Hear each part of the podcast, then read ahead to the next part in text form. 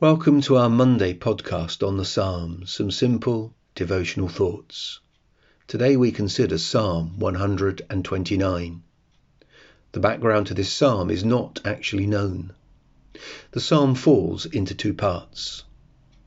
The first part, verses 1 to 4, speaks of Israel's history of having enemies and knowing much opposition and oppression.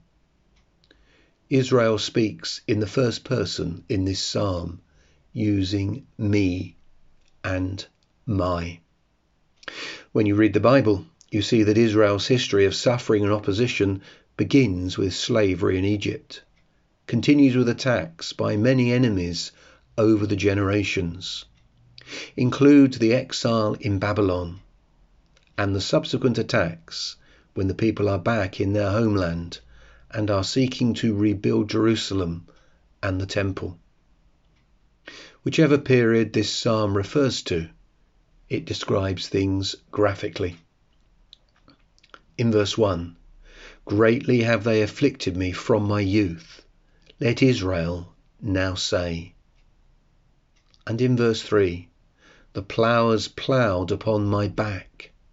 They made long their furrows. Verse 3 surely graphically describes the horrors of Israel's suffering. But there is another theme in these four verses victory and deliverance.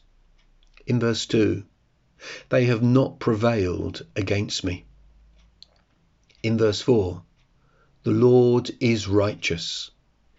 He has cut the cords of the wicked. Notice in verse 4 that the great truth on which Israel's deliverance rests is the righteousness of God. The Lord is righteous. God, righteous and just, having committed himself to the nation of Israel, delivered them again and again. Here was Israel's hope and comfort.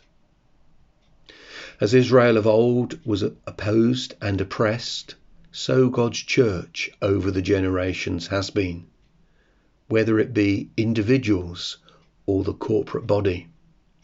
And where is the church's hope and comfort? In the Lord, who is righteous. C.H. Spurgeon commenting says, The Lord your God will preserve you from the fury of all your adversaries and bring good to you out of all the evil they try to do unto you. The second part of the psalm, verses 5 to 8, is a prayer concerning the wicked who oppress and oppose Israel. It is important to recognize that those who opposed Israel and who oppose the church are in reality opposing God. And when they hated Israel and when they hate the church, they are hating God. And so the prayer is that God will, firstly, block their progress. Verse 5. May all who hate Zion be put to shame and turn backwards. Secondly, God will bring them to nothing. Verses 6 to 8.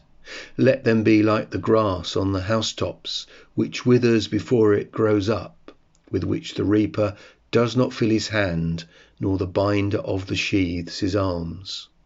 Nor do those who pass by say, The blessing of the Lord be upon you. We bless you in the name of the Lord. C. H. Spurgeon again. So the adversaries of the church of God may grow as fast as the grass on the roof of a house, but they will perish just as fast, and there will be nothing left of them. They threaten, they bully, they rage, they rave, but it is only for a little while. Are you feeling fragile at the moment? Is there a hard time, a trial, some suffering, some opposition in your life? The solution is not to look inwards, but to look upwards to our God, who is righteous and is therefore committed to us who is just and will not walk away from us.